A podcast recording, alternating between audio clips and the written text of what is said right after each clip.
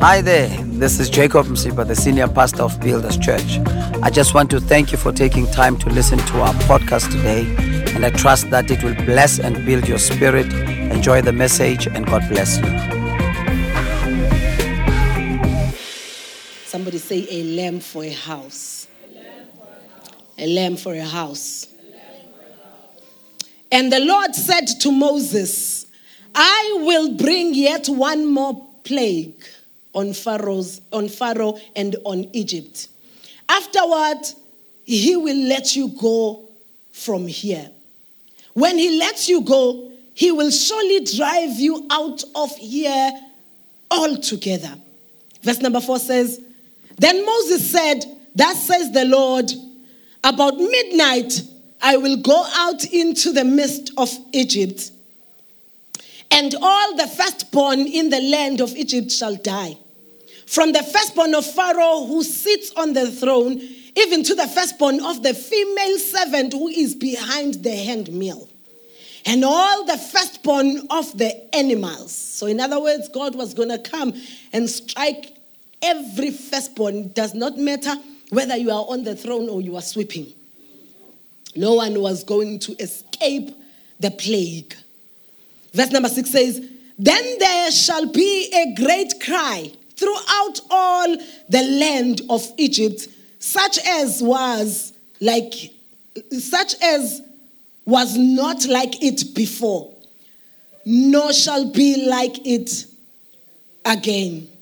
And verse number seven says, But against none of the children of Israel shall a dog move its tongue against man or beast, that you may know that the Lord does, make a difference between the Egyptians and Israel.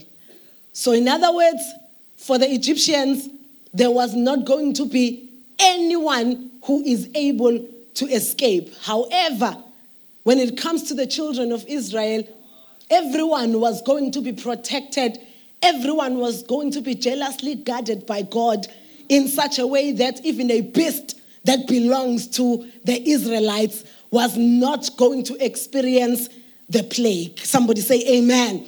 And why was God doing that? Why was God so particular in making sure that nothing happens to the Israelites? The Bible says it was because the Lord does make a difference between the Egyptians and the Israelites. The Lord is careful to make sure that there is a distinguishing factor upon the children of Israel and upon the Egyptians. So, in other words, whose God is at work with the plague. Exodus chapter number 12, verse number 3. We are jumping to the next chapter. We are just going to read verse number 3 only.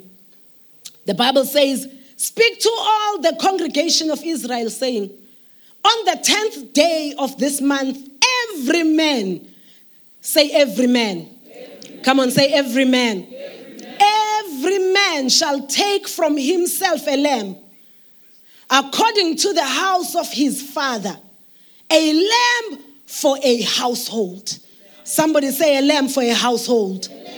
A lamb for a household. Now, this is when God called Moses to partner with him in delivering the children of Israel away from the hand of Pharaoh who was holding them captive. God called Moses to help him as a man in Egypt to deliver the people of Israel from the captivity of the Egyptians that they have been experiencing all of their lives. So now God was in a process of deliverance, and God did not stop there, but God continues to be in a process of deliverance. God loves delivering his people.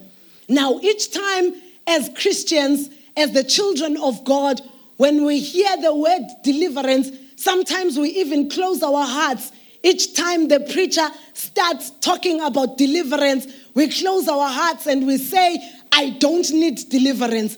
I am saved. I am tongue talking. I am filled with the Holy Spirit. I don't need deliverance. Why? Because we have been, uh, in a way, conditioned to think that when we talk about deliverance, we are talking about rolling on the floor, vomiting, and uh, and having multiple voices coming out of you, and uh, somebody standing in front of you asking you, "How many are you? Where do you come from? Who are you? And who sent you?" And then we call that deliverance. So now we have been short circuited in our knowledge and in our understanding and in our experience of deliverance from God because of the perception or because of the stronghold that we have built in our, in our heads and in our hearts, thinking that only when we talk about deliver- deliverance, we are talking about such things that we have seen in the body of Christ. Now, am I negating that that thing that we were talking about is deliverance? No, I am not. However, it is not limited to it. That is deliverance, but this morning I'm not talking about that kind of deliverance because I uh, uh, uh, if I talk about myself and for myself, there is an Egypt that I need deliverance from.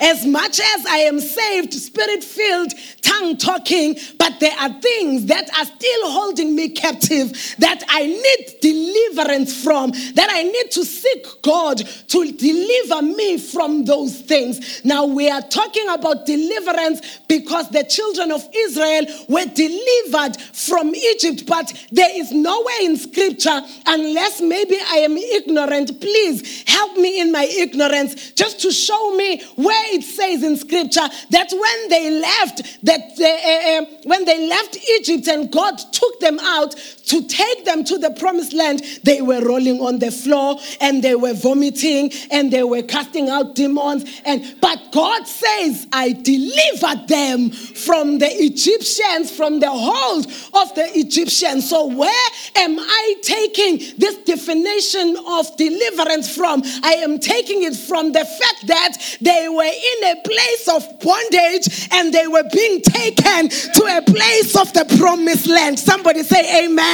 So, in other words, if I am held captive by any form and anything that is not of God, I need deliverance. If I am held captive by joblessness, I need deliverance.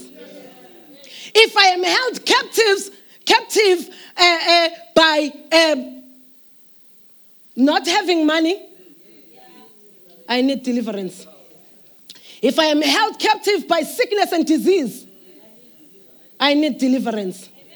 So anything that is not of God in my life that is holding me down, I need deliverance from that thing. So next time you hear about deliverance, don't think you don't need it.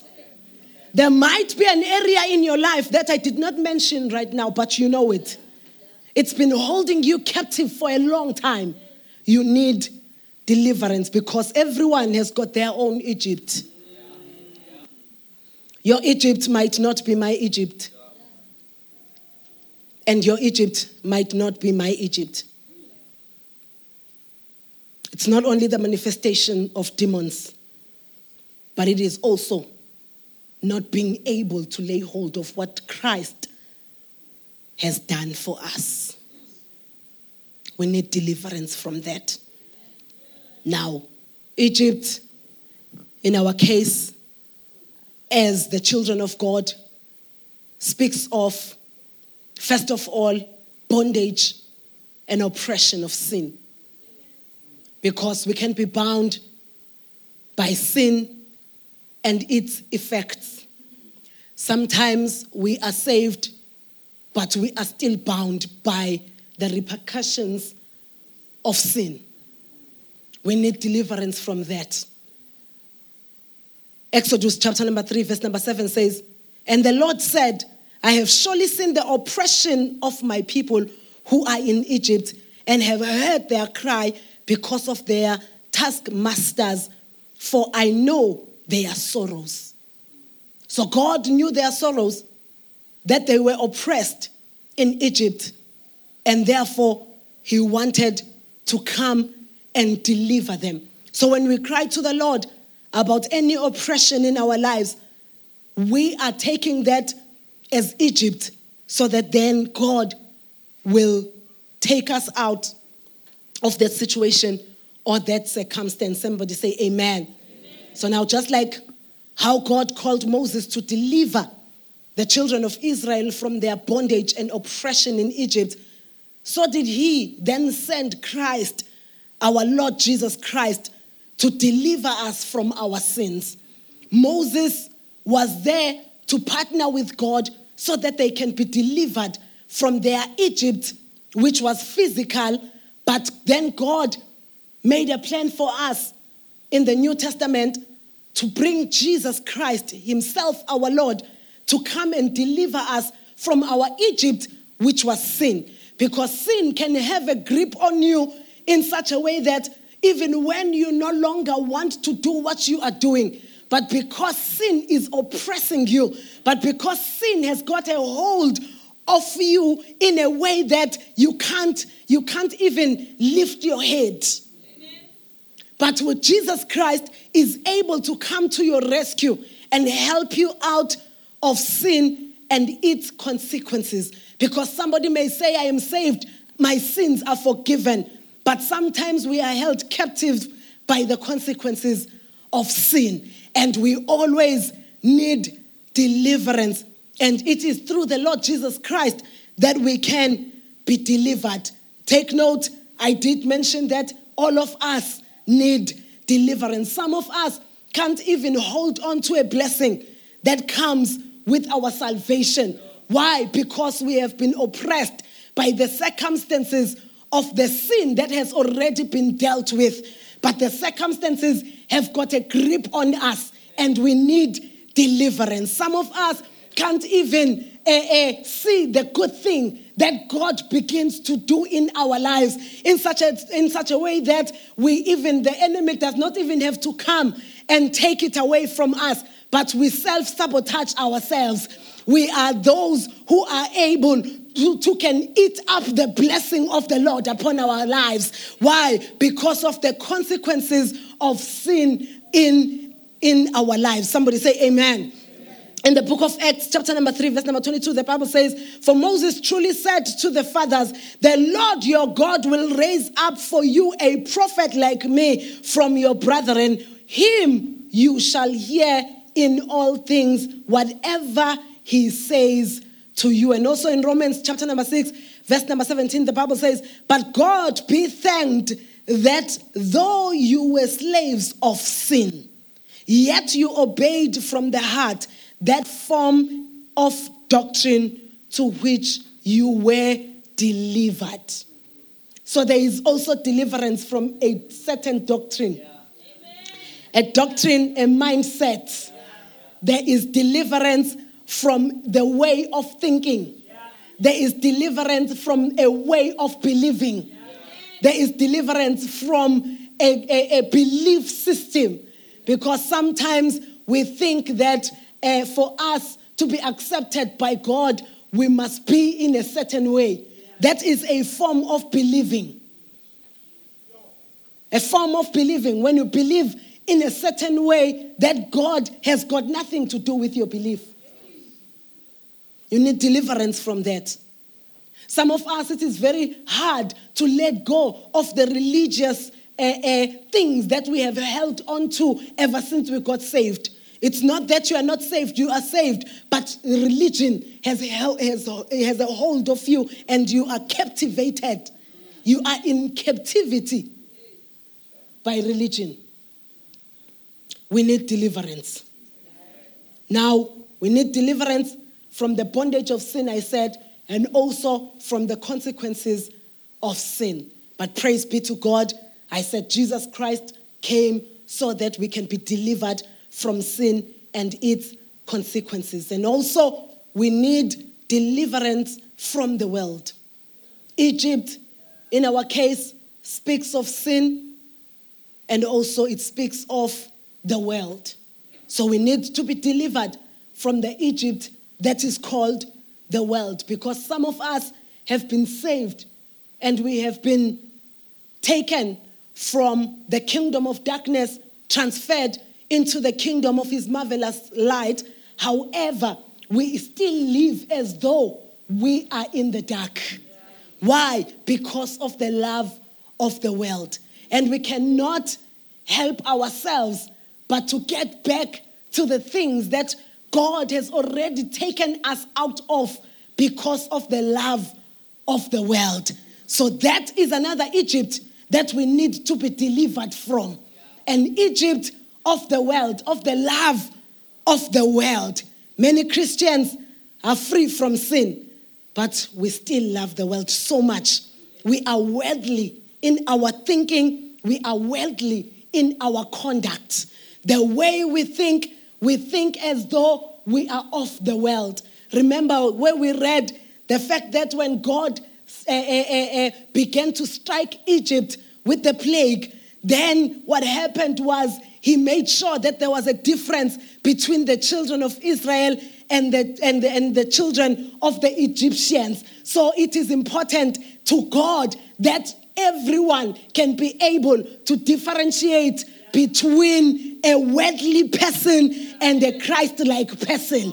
It is a, the will of God that we do not uh, fit in. Some of us will always water down our Christianity so that we can fit in. Some of us will always even try and not be those who grow in the knowledge of who God is and in the knowledge of our Christian walk by reason of wanting to fit in. Sometimes we want to fit in eh, at work. Sometimes we want to fit in in society. Sometimes we want to fit in, uh, you, you, know, in, in, in the areas where we live. We just want to fit in. And as we are trying to fit in, that's when then we will have to be cut into the size to fit into the world.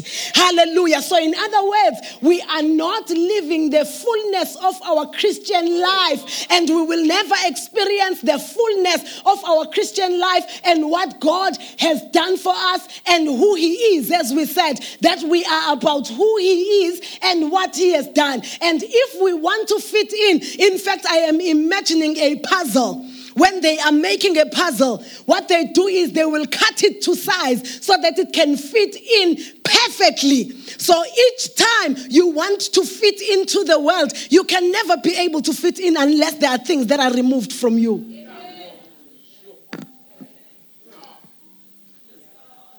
So, as a Christian, there is a form that you take.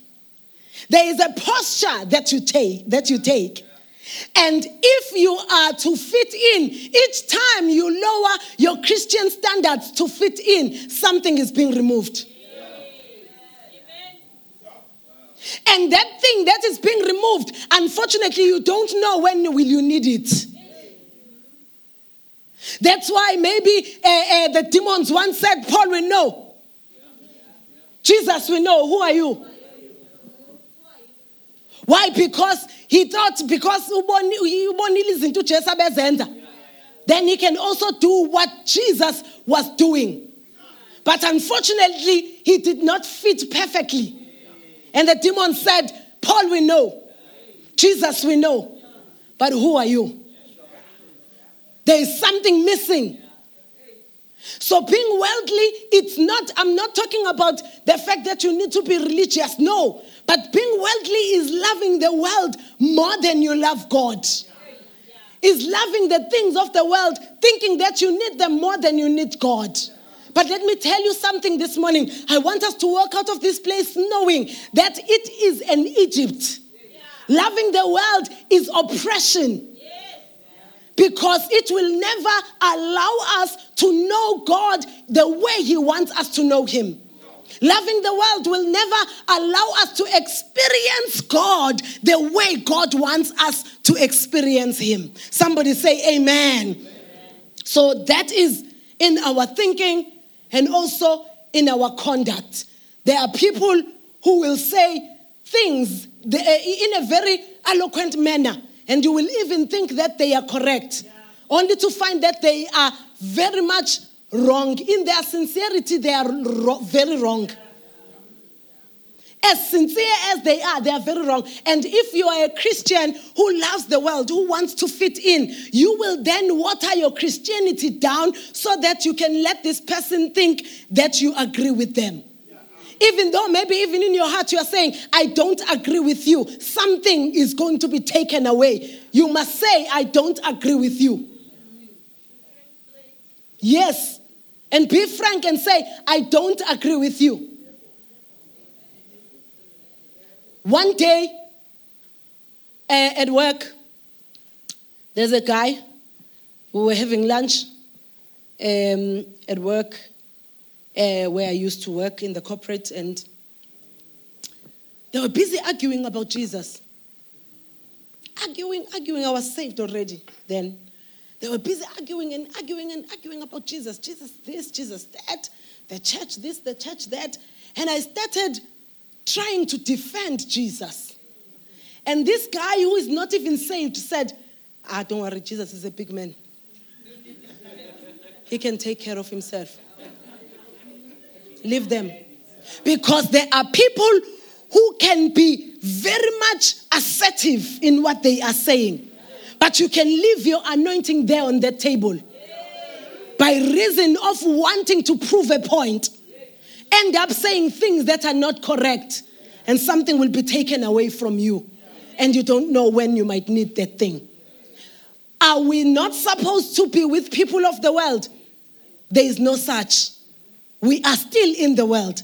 But the Bible says, though we are in the world, but we are not of the world. We are in the world, but we are not of the world. So the thing that God wants to correct here this morning is that we need to be delivered from the Egypt of the world so that we can be free to live our Christian lives, so that we can be free to live the life that God has given us and that we will not want to fit in. Listen to what the Bible says in the book of Romans, chapter number 12, verse number 2. It says, And do not be conformed to this world but be transformed by the renewing of your mind.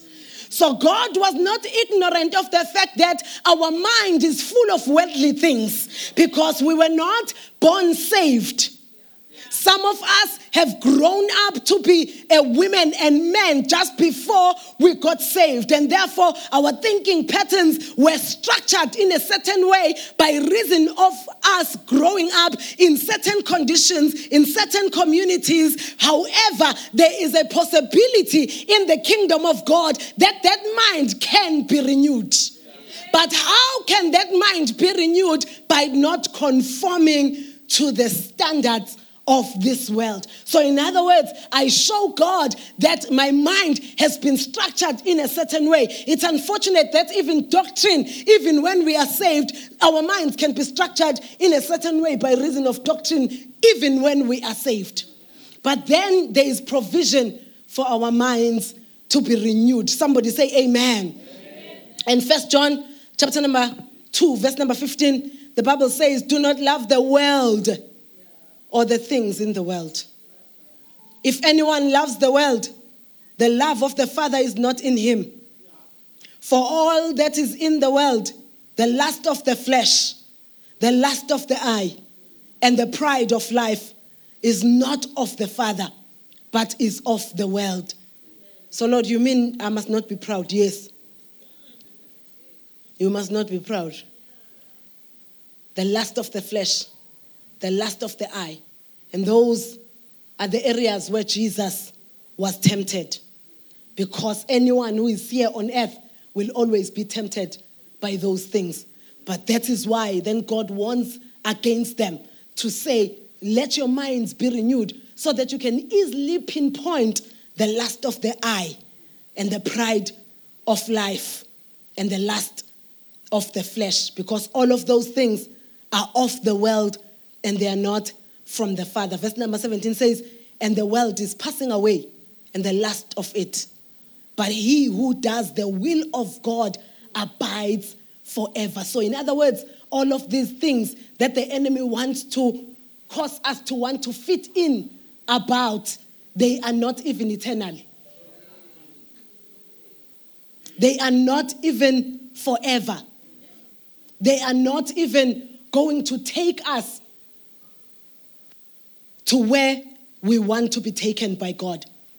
Matthew chapter number 13, verse number 22, the Bible says, Now he who received seed amongst the thorns is he who hears the word and the cares of this world and the deceitfulness of riches choke the word, the word and he becomes unfruitful. So, in other words, it means that when we hear the word, it must come and transform our minds. It must come and renew our minds so that then we can be taken out of the Egypt um, of,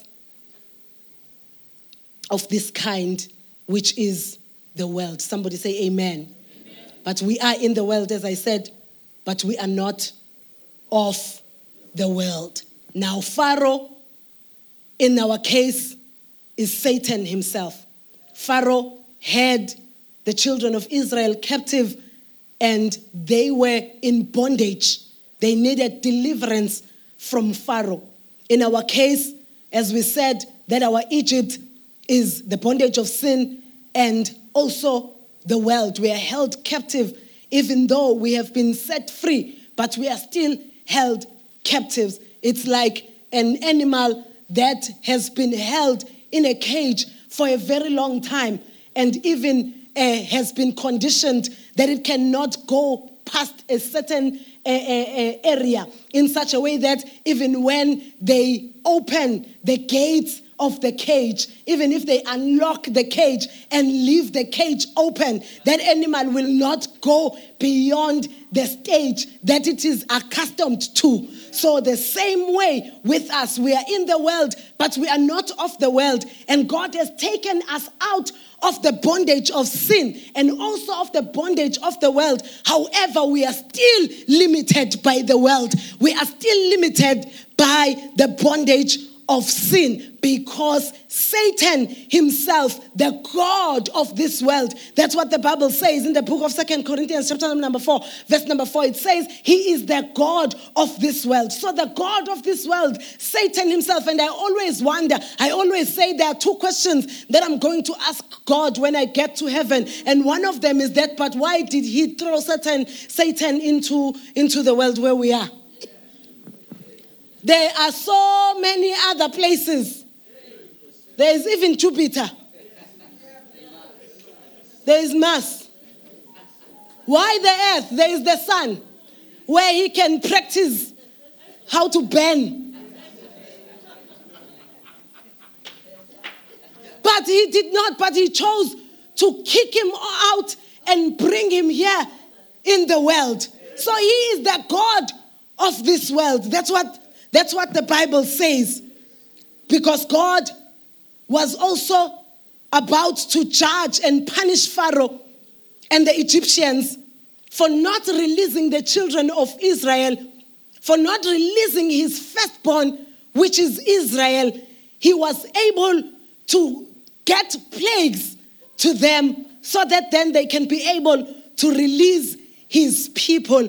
And just because God did not want the children of Israel to become collateral damage, to be those who are abatholakala besesporweni because at the end of the day the train is going to pass. So it's up to you whether you move away from the from the rail or you stay there. So the same thing god wanted to avoid was that his children were not supposed to be those who are going to be affected by the plagues and therefore he made a plan for them. How did he make a plan for them? He made a plan for them that every household must have a lamb. He said every household must every household must have a lamb. They must shut their doors and sit there and not only sit there to look at the lamb, but they were supposed to sit there and eat the lamb so that then they can be able to be recognized by the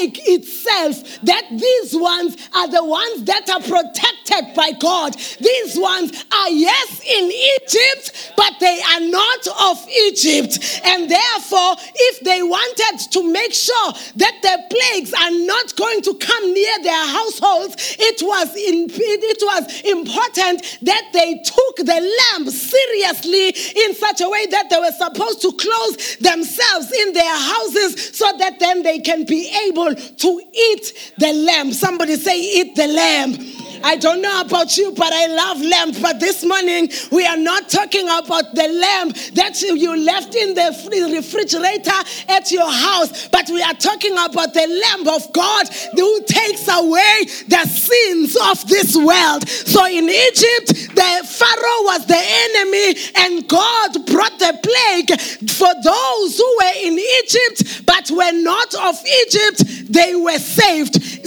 Same with us, as those who are in the world, but not of the world. God has sent his son, who is the lamb that was slain. The Bible says he was slain before the foundations of the earth. So, in other words, God had already made a provision for us to be able to have access to this lamb. But take note, having access to this lamb does not mean you are eating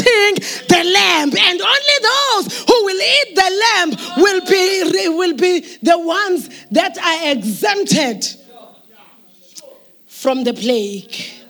Now, watch this, look at this. They were spared, and we are here. We can be spared by any kind of Egypt that is holding us captive, any kind of Egypt that is busy making sure that we do not rise, any kind of Egypt that is holding us captive. Some of us, we think sidli life, kanti life is Latin. Because we are not of this world. Even though we are in this world, we are not of this world. And if we want to be like those of this world, we will be mistaken. The enemy, who is Satan, the enemy of this age, who is not Pharaoh anymore, but who is Satan himself, everything that he is busy doing in the world, if he can't see the sign of you eating the lamb, then he will not be able to see that you are the one who is not of this world. He will take you as the one who belongs to him. Somebody say, Amen. Amen.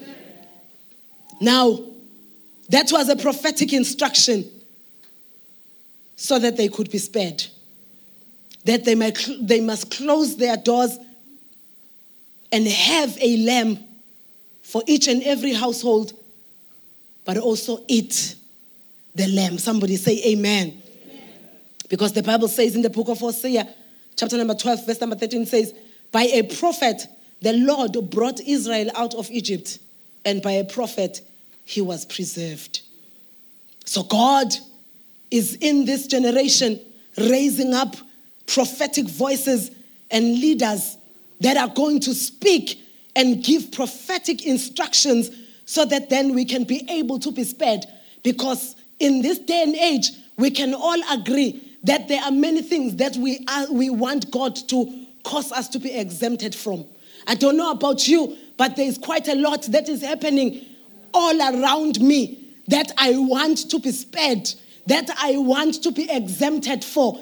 And the only way is so that I can, uh, uh, uh, the only way is that God can bring about a prophetic voice that is going to even give me an instruction to say what is it that I am supposed to do so that I can be spared from all of these plagues that the enemy is busy uh, doing, all the stunts that the enemy is busy pulling in this world. And this world belongs to him. So he can do whatever he wants to do because God has given him that chance. I don't know why, but we might have a conversation with God if I'm not in awe of the glory on that day. But just to hear from him, why is the enemy, uh, uh, why did he let him so free? Here on earth. But maybe God wanted us to be disciplined enough to hear the instructions that are given to us by those that He has chosen for us to be prophetic voices over our lives. But the question this morning is whose voice are you listening to? Who is giving you instructions? What are you hearing uh, uh,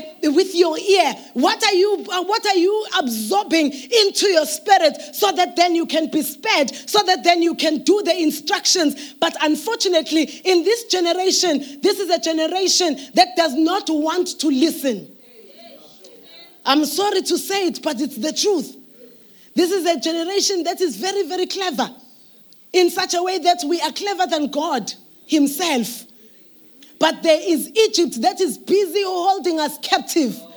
And God, by instruction, He took them out of the Egyptians' grip and He led them straight into the promised land. And there is a promised land for each and every one of us. But there's supposed to be a prophetic instruction that will come so that then we can then respond to it and do what the prophetic instruction says so that then we can be able to be spared in this day and age. There's quite a lot social ills that are busy uh, finishing off the youth finishing off even our lives. And most of us are affected directly or indirectly by so many things. But then it can happen to any of us. Have you ever heard someone says this and this happened, but it can happen to anyone? It's the truth. They're not lying. It can happen to you. It can happen to me. Uh, but the thing is, the difference is that I can be spared by reason of a prophetic instruction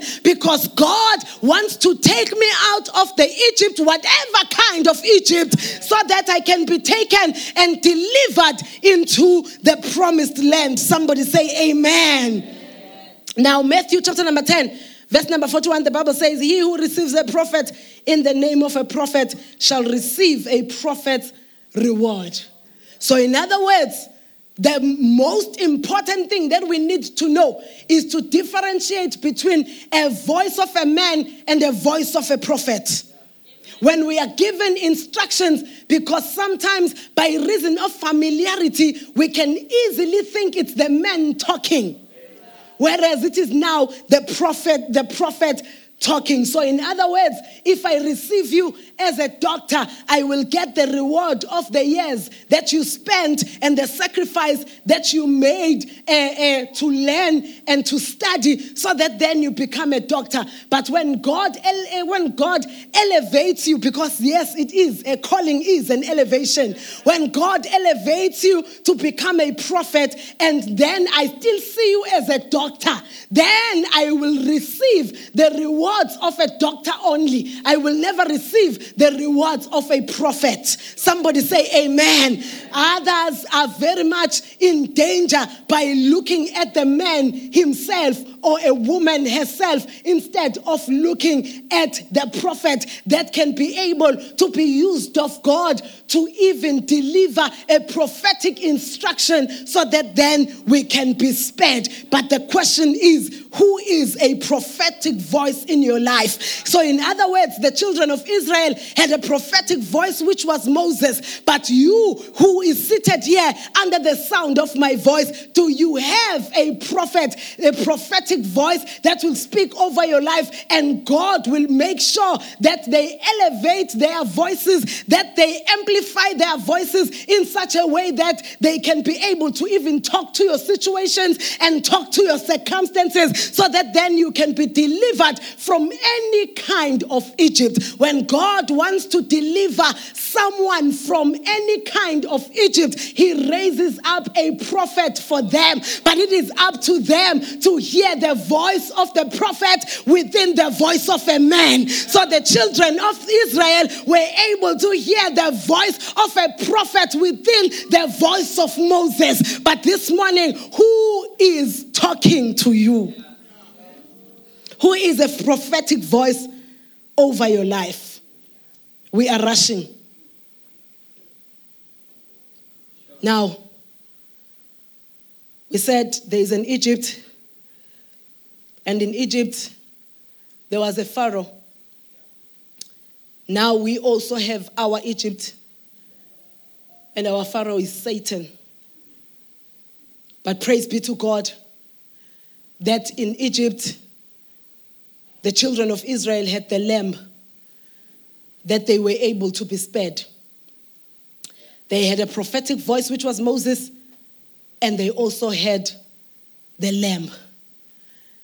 But this day and age, praise be to God that we have the Passover lamb. The Passover lamb is adequate for each and every household, especially during any difficult times. As a couple, don't fight each other when you are in bondage of any sort, in Egypt of any sort. When you are held captive by sickness and disease, when you are held captive by even not enough, not enough money, maybe even those who can't have children, maybe even those who come short in any form and in any stature. I want us to realize that we are those who are held captive by Egypt. All that we need is to eat the lamb. The lamb is adequate. We don't have to even be at loggerheads with each other during our difficult times, during our challenging times. Let's not fight one another, but let's fight the enemy who is holding us down, who is holding us captive, who is the king of Egypt, which is the world in our case. We need to know who is the enemy. Sometimes when we are going through challenging times, sometimes when we are going through difficult seasons in our lives, we are tempted to find an enemy within our household. But I want us to know that there is no enemy in our household. All that we need to know is just to bring in the lamb, the, the Passover lamb, Bring in the Passover lamb, who is Jesus Christ Himself. Bring Him into your household and cause Him to deal with every captivity. Cause I ask Him to deal with each and everything that is holding you down in your household. There is no need for you to be angry at one another by any situation or by any circumstance. The lamb will bring everything into perspective, and God is going to make sure as soon as you eat the lamb that you are able to be recognized even by the devil himself that this one is untouchable. That you can go to the next door neighbor, but this one is untouchable. That you can go to the next office, but this one is untouchable. That you can go to the next desk, but this one is untouchable. But all that we need to do is to make sure that the Passover lamb is within our households. And we don't just look at him, but we eat the lamb. John saw the lamb and said, in John chapter number 1, verse number 29, Behold, the Lamb of God who takes away the sin of the world. He takes away the sin of the world. Paul also said something about this lamb in the book of First Corinthians, chapter number 5, verse number 7. So, in other words, this lamb can take away the sin the sin. The sin, not the sins, but the sin. Because there are sins that are produced by the sin. But when the lamb comes, he deals with the sin, the mother of sins, the one who reproduces sins. He deals with that one because sometimes we run around trying to deal with the sins around us, only to find that we each time we try to get rid of them, lo and behold, the next day it's there because it has been reproduced. But this Lamb of God takes away the sin of the world. First Corinthians chapter number 5, verse number 7, Paul says, For indeed Christ, our Passover, was sacrificed for us. He's the Passover lamb that was sacrificed for us. First Peter chapter number 1 verse number 18 Peter said about the lamb, knowing that you were not redeemed with corruptible things like silver or gold from your aimless conduct received by the tradition from your fathers.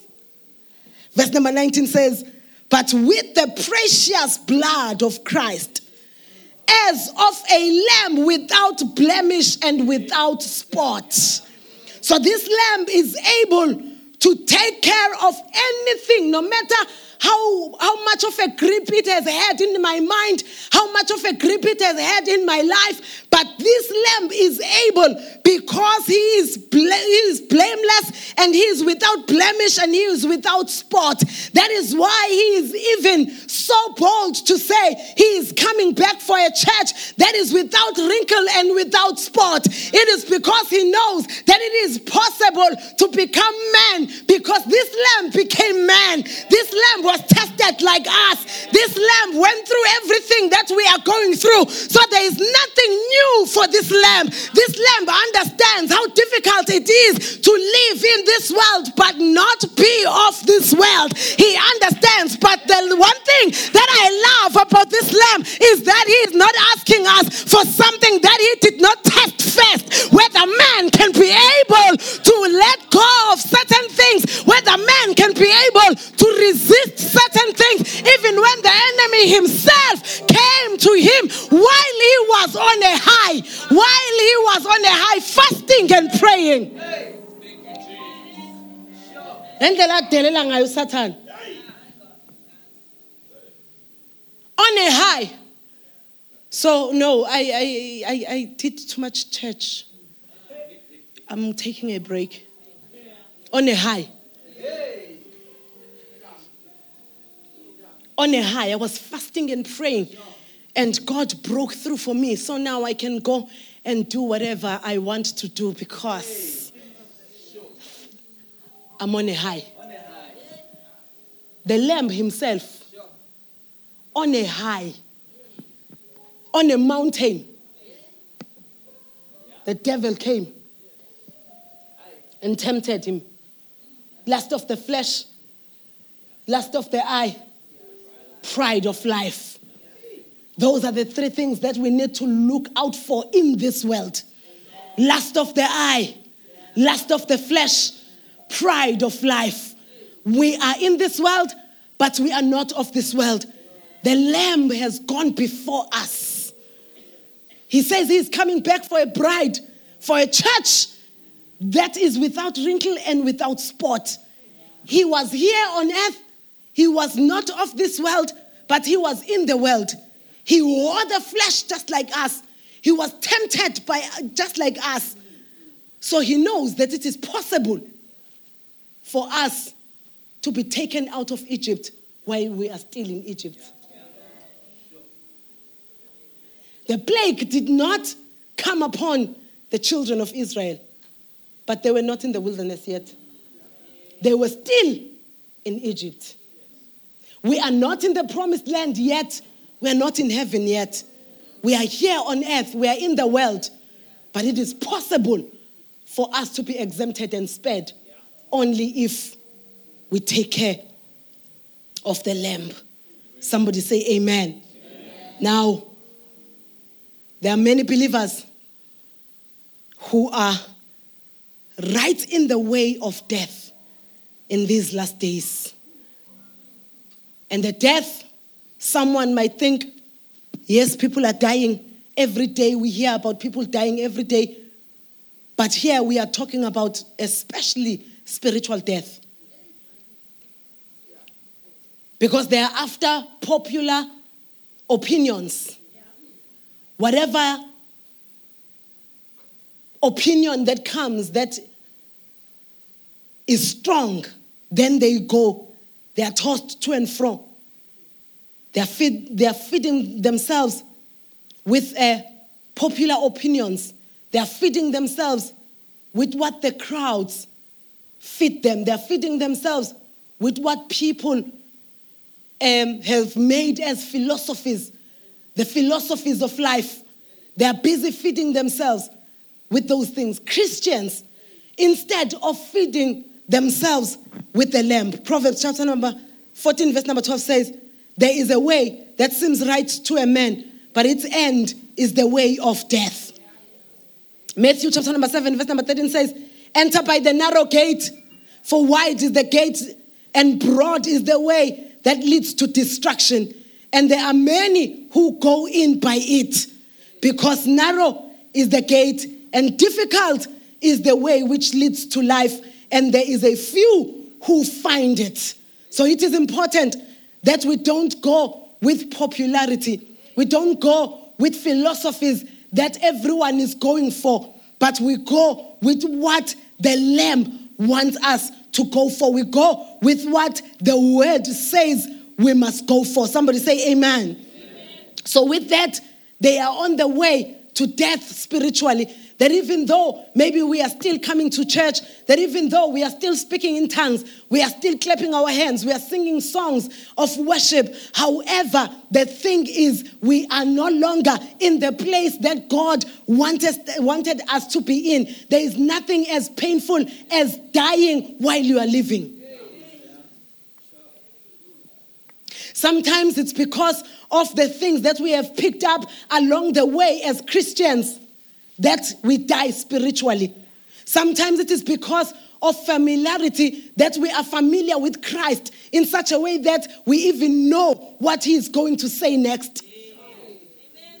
And then we end up uh, uh, uh, allowing ourselves to be influenced by any philosophy. And slowly but surely, we are dying spiritually. But praise be to God, that we are those who have and have fallen in love with the church. We have fallen in love with the church where we are able to be taught, where we are able to be corrected, where we are able to be led, where we are able to be taught. So now there must be a lamb for every household. And there are two powerhouses in each and every person's life. One, it's family, which is the home. Number two, it's the local church. There must be lamb. Those two houses, there must be lamb. For us to be spared in these last days, for us to be exempted from the plagues that Satan is busy with in our society and in this world, we need to make sure that there is lamb and enough lamb in these two powerhouses. Number one, the household, which is the home. Number two, the local church. Those are two powerhouses where we need to make sure that the lamb is the family is one area where we can resist the devil. Remember, the Bible says one can chase away a thousand, but two, ten thousand. Look at the ratio. Look at 10,000 and a thousand. One can chase away a thousand, two, ten thousand. That is why the enemy is after families. That is why the enemy does not love families to stay together. That is why the enemy does not want families to be those who love the Lord and who are rooted and grounded in Christ. That is why you will find that sometimes when the wife is serious about God, the husband is not serious about God. Maybe when the husband is serious about God, the wife is not serious about God. Sometimes the wife even appears to come alone even to church or you are you are the only one born again. The husband is the only one born again in the house or vice versa, whatever the case may be, or the children don't want anything to do with God. It's only the parents who want things, who want uh, uh, to be saved, who wants to be born again. However, it is the works of the enemy in this world to take away the lamb from the powerhouse called family. It is the work of Satan himself so that then he can be able to have access to the family. But I am here this morning to prophesy upon each and every one of us, whether you have a family now or you are still going to have a family. I want you to know that as you come over and over and over again, exposing yourself to the word of the Lord, you are busy eating the lamb and you are taking the lamb to your household. You are taking the lamb to your family. And in your family, there shall be no plague that shall come upon your family by reason of the lamb. In the local church where you are in. And we have to say, because other, other than, otherwise we will not be people who are grateful. We are so blessed to have a teacher for a pastor in this church. Because it is what you do not know that the enemy can leverage on. So when you are taught the word of God and you get to know the word of God, It's not about jumping up and down. There's a place for that. It's beautiful and it's nice and we love it. However, if there is no teaching priest, if there is no teaching priest in the house, then the lamp will not be whole. That even though we want to be those who are delivered and to be those who are spared from all the plagues, however, if the lamp is not there, we will be like any other man. We will be like those of this world. Somebody say, Amen. amen. Now, what is this lamb? This lamb is the nature, the divine nature of God, which is found in Christ Jesus. Those who are eating the lamb are the partakers of the nature of Christ. So each time we teach in this place, each time you are taught, you are eating the lamb.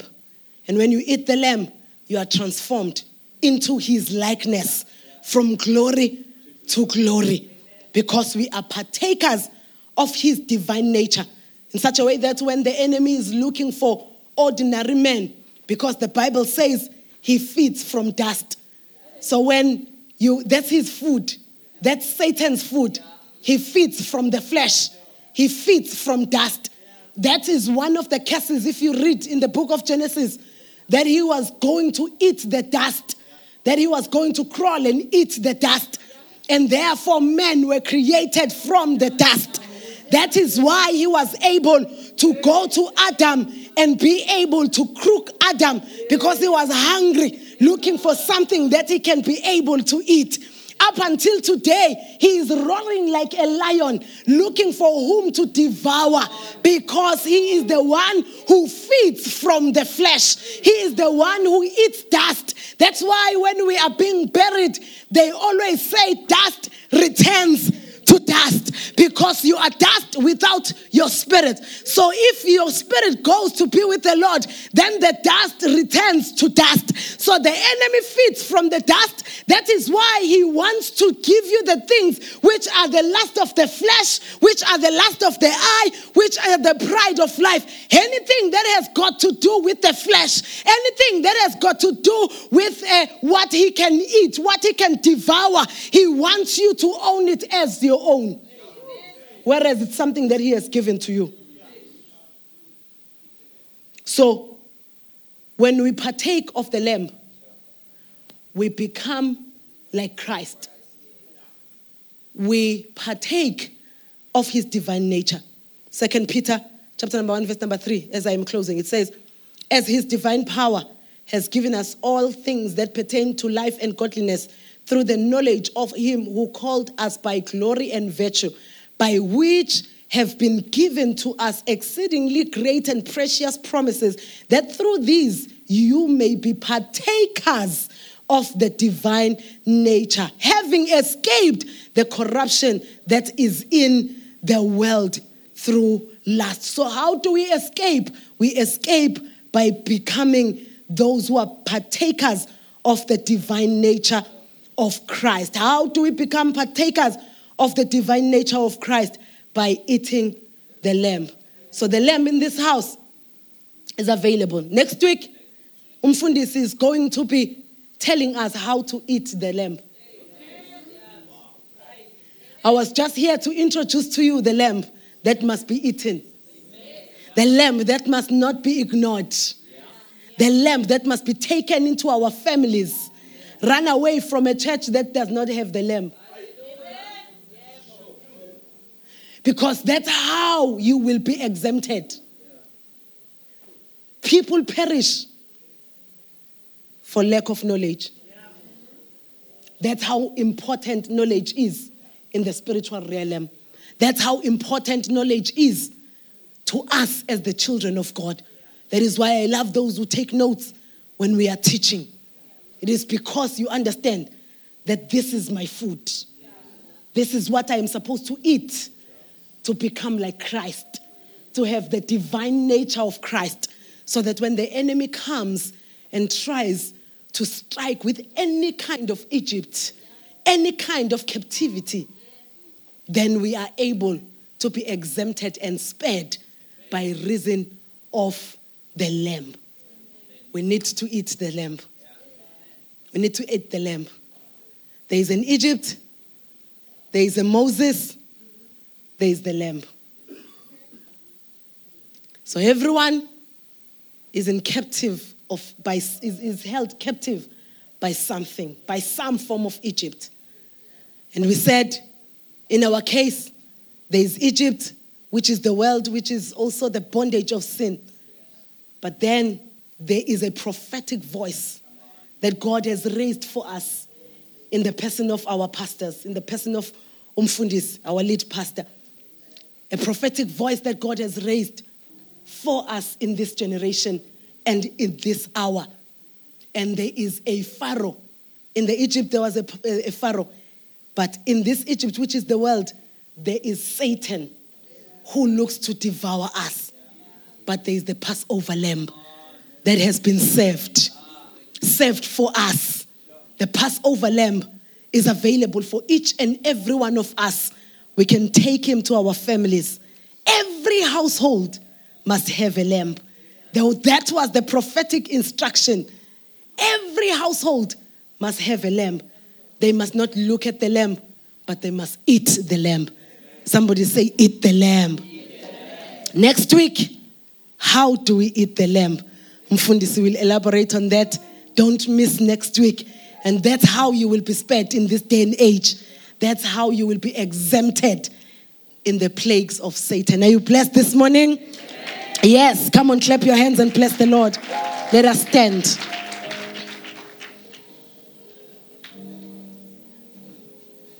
The enemy will not have our children. The enemy will not have us. hlatshiwe iwundlu hlatshelwe thina we're not leaving him at church we are taking him home. We are taking the lamb to our families. We are taking the lamb to our households. And we are going to eat the lamb. And we will be spared. Hallelujah. Thank you once again for listening to the message today. We trust that you were blessed by it. Please do subscribe to our podcast to receive new messages every week. Thank you very much and keep on building.